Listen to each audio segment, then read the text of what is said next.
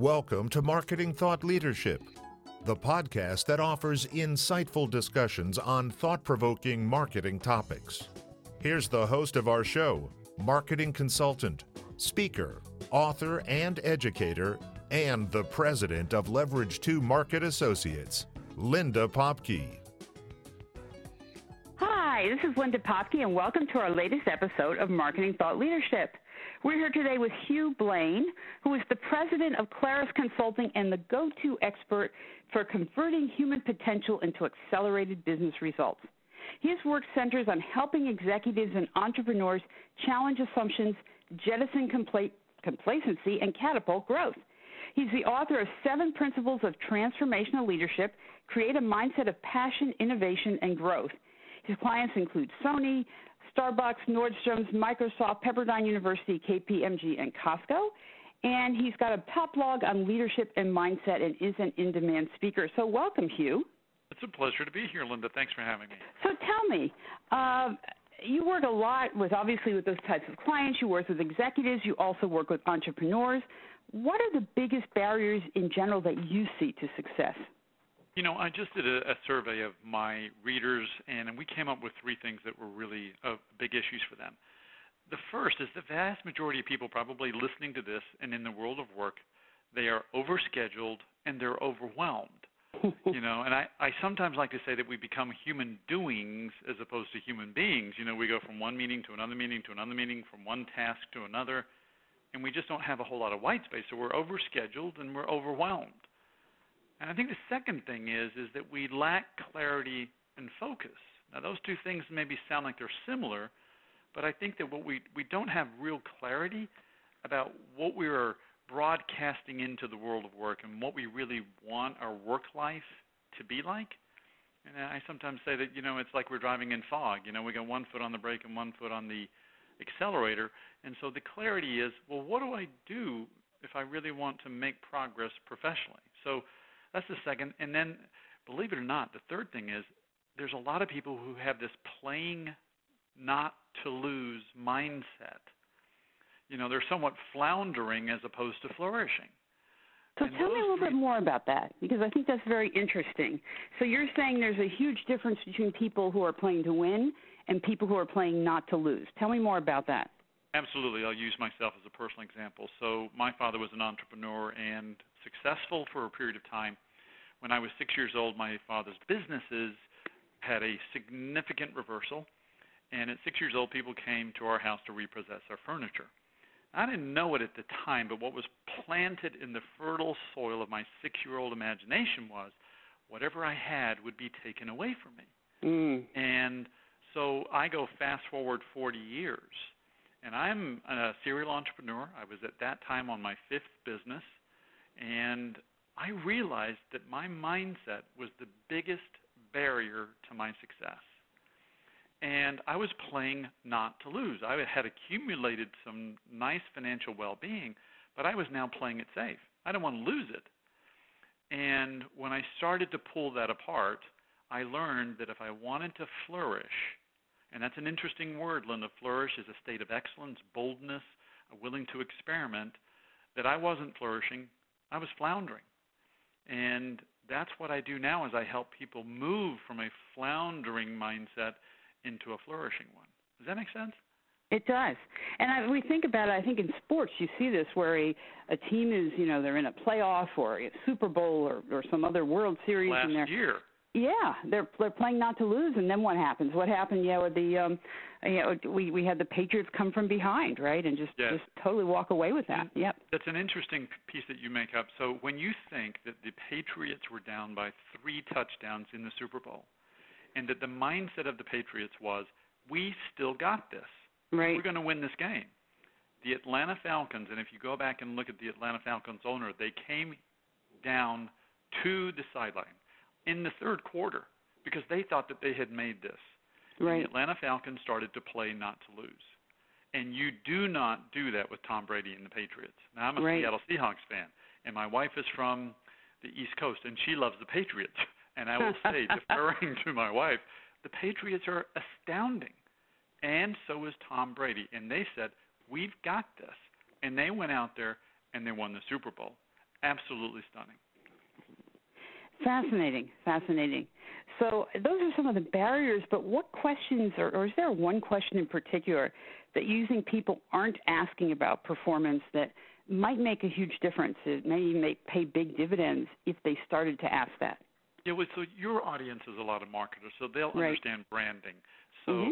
I say that leaders have a default brand, a desired brand, and a defined brand. Uh, excuse me, uh, designed brand. Okay. Think about this.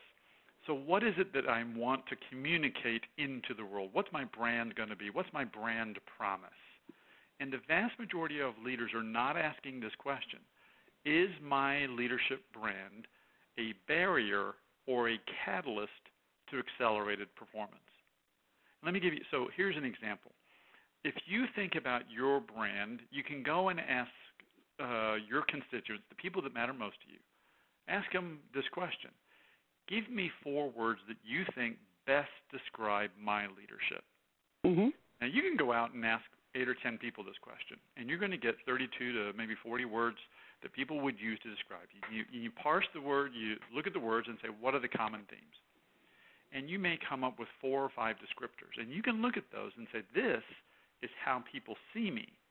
But is that really a differentiator in the marketplace? Right. In other words, are these just the price of entry for being in my role, or are these truly distinguishing characteristics that are going to attract people to me? So, what I say is, you're not asking that question. You're not asking the question every day, am I a catalyst or a barrier to increase performance? And is my brand helping or hurting? And most That's interesting. So, what you're saying is that strong leaders have not just an, a good brand, but an understanding of their brand and what they need to do to help influence the organization to move forward. Absolutely. I'll give you an example. One of my clients is the provost of a university, and with mm-hmm. a lot of universities that had law schools, they had to have a really hard conversation about some of the programs that they were offering. And she looked at me and she said, Listen, we're going to have a reduction in force. It will happen. My question, Hugh, is how do I do this in such a way that it can actually maybe go smoother? Is it any possibility that this can go smoother and that we can maybe do it faster? And I said, absolutely, there is. Let's talk about your brand. Mm-hmm. So what she did is she articulated some of the four core uh, attributes that she wanted to be known for. And she said, I'm going to live this out every single day. And so she designed her brand with talking points that she infused into this RIF program. And here's the amazing thing she actually was able to cut the time in half that she thought it was going to take from start to finish to do the riff, and she did it with 80%, her words, 80% less friction and 100% more buy in. Interesting. That's the power of a brand. You mm-hmm. can do things faster with less resistance, more buy in. But that really requires a leader to get clear what's my brand, what's my purpose, and how am I going to project that into the world of work?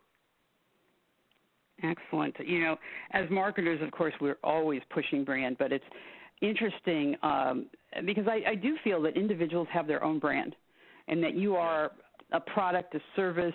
You have um, you you have a, a look to you. You have certain features. You have a price. You're packaged in a certain way, and I don't think people think about that enough. So it's it's fascinating to hear you say that yeah. because I think you're absolutely right. Now, in your book, you say projects have gotten a bad rap. What do you mean by that? I mean, don't we all have no. to do projects, whether we want to or not? Well, yes, you do, but you have a particular mindset that you can bring to the project. Now, when you think of projects, uh-huh. I think that projects are an interesting. You can play with the word a little bit. So there is the project, and it's about taking something that may not be working and trying to turn it into something that does work. Mm-hmm. But there's also something you can use the word as project. Yep. So projects project into an ecosystem, into a culture, what really is important. So, for example, why is it that the vast majority of projects are inhabited with people who have time to be on the project team? you, know, you know, it's like, wait a minute, if you're going to find the very best people to be on a project, it should be the people who have the least amount of time to do it. So, in my experience, what I have seen, if it gotten a bad rap because They're inhabited with people who have the time and who don't necessarily have the inclination to things that I think are just absolutely essential. There's four things I say. One, are these people on the project willing to challenge assumptions? Mm-hmm. Are they willing to jettison the status quo and say that may be how we've done it in the past, but that's not what we're really doing here now? How do we dramatically and ruthlessly reframe this? So that's number one. Number two, are they really dialed into value creation and customer success? So I think you have to be an evangelist for customer success if you're going to be on a particular project team. Which customer could we just astound? Mm-hmm. Interesting choice of word. Astound with so much value that they become a magnet and say, working with you is indispensable. Yep. So that's the second piece. And then they have to have a bias for uh, fast action. The vast majority of project teams go in and say, well, you have 90 or 180 days. What about this? Go in there and say, within 20 days, we're going to drama- dramatically reframe this and we're going to execute this. Cut the time in half. And then I love it. Be, be committed to a significant and dramatic return on investment. See, and I, I, I think it. the one of the things people are are going around and they're saying, well, this is projects that we have to do. Interesting choice of word. We have to do it, so therefore we do it somewhat begrudgingly, and we go into it lumberingly like right. an elephant. And I'm suggesting that if you just reframe how you look at projects, then you can then also project into the ecosystem and the culture speed, value, customer success, challenging the status quo, and then that permeates and gets hardwired throughout the entire organization. Got it. You know, it's interesting because uh, you've heard probably heard the saying: if you want to get something done, give it to a busy person, right? Correct. So, yeah. uh, you know, those are the people you want, not the ones that are sitting around on their hands with you know nothing to do. So well, it's here's, interesting. You know, and I'm, I'm sorry for interrupting you, but I was I was thinking of in healthcare, for example. Mm-hmm. Um, if you think of nurses and nurse managers, I do a lot of work within healthcare, and I can think of a nurse manager, on average, has somewhere between 35 and 50 direct reports. Some have as many as 75. So, wow. because of healthcare costs, you know, trying to be driven out of the system, there's more and more repeat people reporting into nurse managers. So one of my clients is the CEO of a hospital, and she said these people have become so transactional. Mm-hmm. They're just going through the motions. It's about getting, you know, they're the human doings, and their their brand is such that just get the job done. And so what she did is she took the framework that we just suggested and discussed, and she said, yes, we're going to make sure that our nurse managers learn how to do this. And what was interesting is those busy people found the time in their days to do the project, and they created $100,000 worth of value from each person, or $2.5 million in total, over the course of seven months. And that then became the jumping off point for then infusing it into all other areas of the hospital. So you can take busy people and yep. you can give them a framework and it can transform how they do their work. And that's what I think is great about projects. No, it's interesting because what you're saying is a lot of people on projects are not really engaged. They're there because they have to be. And I, I think we have this kind of. Um, I don't know if you call it a disease, but certainly a, a tendency to have all these people in an organization who are there for to, to collect a paycheck. They do the minimum, uh, and some of them just just aren't engaged. Now, it's not everyone, and certainly organizations are different. But how can you um, how can you build this uh, a level of engagement? I mean, there's all this research that says employees are actively disengaged. How do you, you suggest know, that, that companies fix this? You know, it's it is staggering, isn't it? And this goes back. This has been going on for over 30 years. You can go yep. back to the Yankelovich group, and I think that they did a study. If I remember correctly, the study was called "Putting the Work Ethic to Work." Right. And it was an interesting piece, and it said that, you know, how many people come to work every single day and say, "I'm going to do my best work," and the numbers were absolutely astounding. It was like 44% of all people came to work and said, I'm going to do my best work. So that meant that 56% of the people were not. We're not, exactly. They're just there. They're just yeah. there. So then they asked the 44%, how many of you could do more at work? And what the statistics proved some 35 years ago was that 70% of the people said that they could do more at work if they chose to, they just chose not to. Yep. Right? So now we look at Gallup. And I am of the opinion that the, the reason why this is a problem is because the company, if you look at the engagement processes that they use, and our friends in HR will do this, how do we engage our employees? Mm-hmm. Stop trying to engage them. How about if you go to your employees and say, listen, engagement is a two way street. You're equally as responsible for being engaged at work. So we're going to partner with you on your engagement. And what we want to know is this what are you doing every day to be engaged at work? So, in other words, we share in the responsibility. We don't take the 100% responsibility for employee engagement and say that 80% of it is the employer's responsibility. We say to an employee, you are 100% responsible for being engaged at work, and we are 100% responsible for helping you be engaged at work. Mm-hmm. But I want to know what are you going to do to be engaged? So I had a CIO client. He was in a university setting, and he had a chronic 12% um, vacancy rate. Okay. And I talked to him. I said, Jonathan, so you've been having this problem for how long? And he said, it's been over two years. The the marketplace for talent is just too tight. And I said, no, no, no, no, that's not the case. I said, so let's talk about engagement within your department. How many people do you think are truly engaged?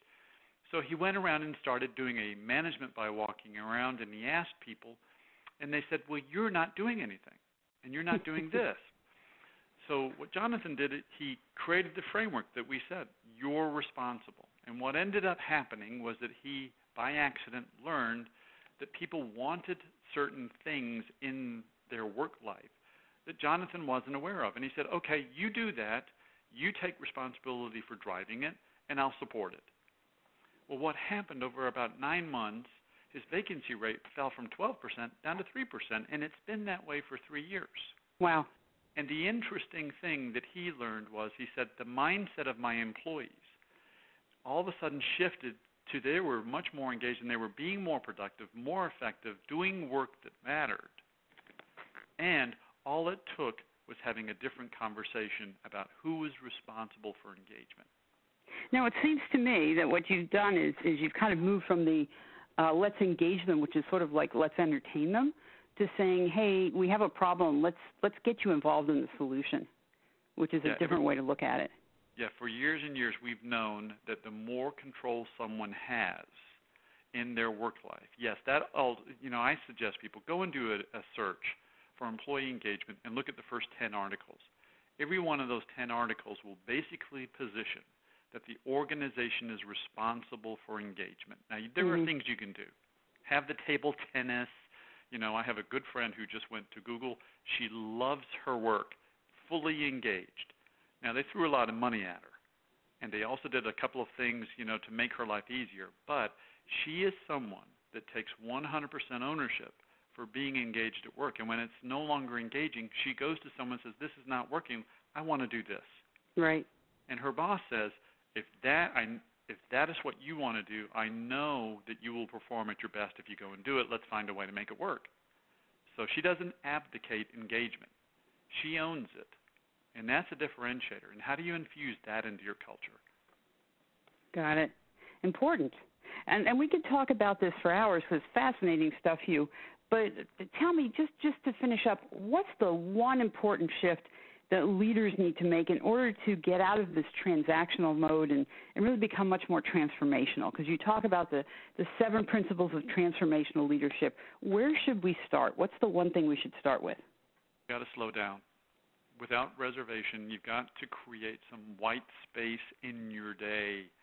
And what my belief is is, you know, everyone quotes Mario Andretti because he said, you know, if everything feels as though it's under control, you're simply not going fast enough well, there's something because I've been to a Porsche racing school, and one of the things that I know, in order to go faster, your thinking and your breathing and your whole demeanor when you're behind the wheel needs to slow down. Yep. In other words, when you slow down, you can actually go faster. You can hit the apex of the curve and you can go faster because you're more at ease and you're in like that flow state. So, what my recommendation to everyone who's listening to this, if you want to go faster and accomplish more, take five minutes in the morning, five minutes only, and just envision your ideal day. You can think of it so I have a leadership purpose, and I have two things. I help convert human potential into accelerated results. I could spend five minutes on that every single day. What will that look like? What will it feel like? What will I do in order to have that happen? And I have a personal one that says I want to enable human flourishing every day. So my contention is if you spend a minimum of five minutes thinking about that, it sets the tone for the rest of the day. You can come up with one or two things that you can infuse into the day that will then help create that. Now, here's the thing 15 minutes at the end of the day. And at the end of the day, you say, what worked? Mm-hmm. What didn't work? Uh, what will I do differently tomorrow? The simple process of asking what worked and why, what didn't work and why, and what will I do differently tomorrow? That process alone, it's a game changer. Got it. Great. Fantastic. Very helpful just five minutes in the morning, 15 minutes at the end of the day, and um, and slow down. Create white space. Yeah. Well, but don't don't tell people just to slow down. Know that slowing down allows you to go faster. It allows you to go fast. Yeah, absolutely. Yeah. Slow down to go fast. Absolutely. Yeah. So we've been talking here with Hugh Blane, who is the author of Seven Principles of Transformational Leadership. You know, if people wanted to find out more about you and the book, where would they go? They would go to www.claris, C-L-A-R-I-S, consulting.net forward slash book. But uh, that's the best place to go. All right. Fantastic. Thank you, Hugh. It's been a pleasure having you here. Thank you, Linda. Until next time, thank you for listening to Marketing Thought Leadership. We hope you enjoyed this edition of Marketing Thought Leadership, brought to you by Leverage 2 Market Associates. If you'd like to find out how powerful marketing results can transform your organization, contact us at www.leverage2market.com.